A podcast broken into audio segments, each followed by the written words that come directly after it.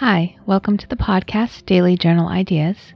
My name is Anne, and I'm going to be your guide. Today's daily journal idea is reflect on the way you can self soothe yourself using your sense of vision. What works for you, or what would you like to try?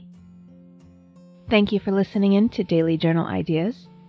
I hope you're learning new things about yourself on this journey.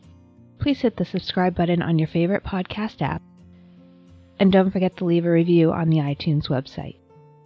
I also have a website, dailyjournalideas.com, and I'll have a private Facebook group where we can give each other love and support and share our entries if we wish.